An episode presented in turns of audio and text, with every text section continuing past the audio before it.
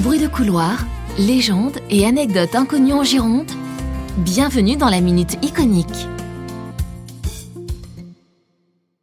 Moi, c'est Hyacinthe François Dallot, mais appelez-moi François. Je vais vous raconter une histoire pas banale. C'est l'histoire de ma vie. Et vous verrez qu'on a un destin. Et le mien est ici, à Bourg-sur-Gironde.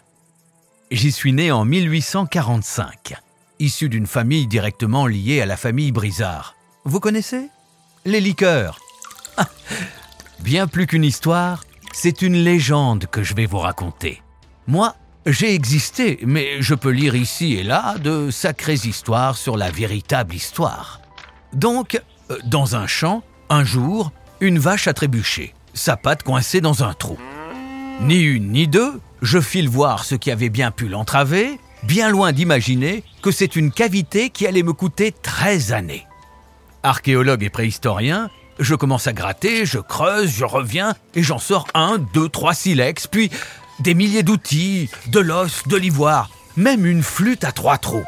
Et c'est une grotte avec des gravures qui se dévoilent sous mes yeux ébahis.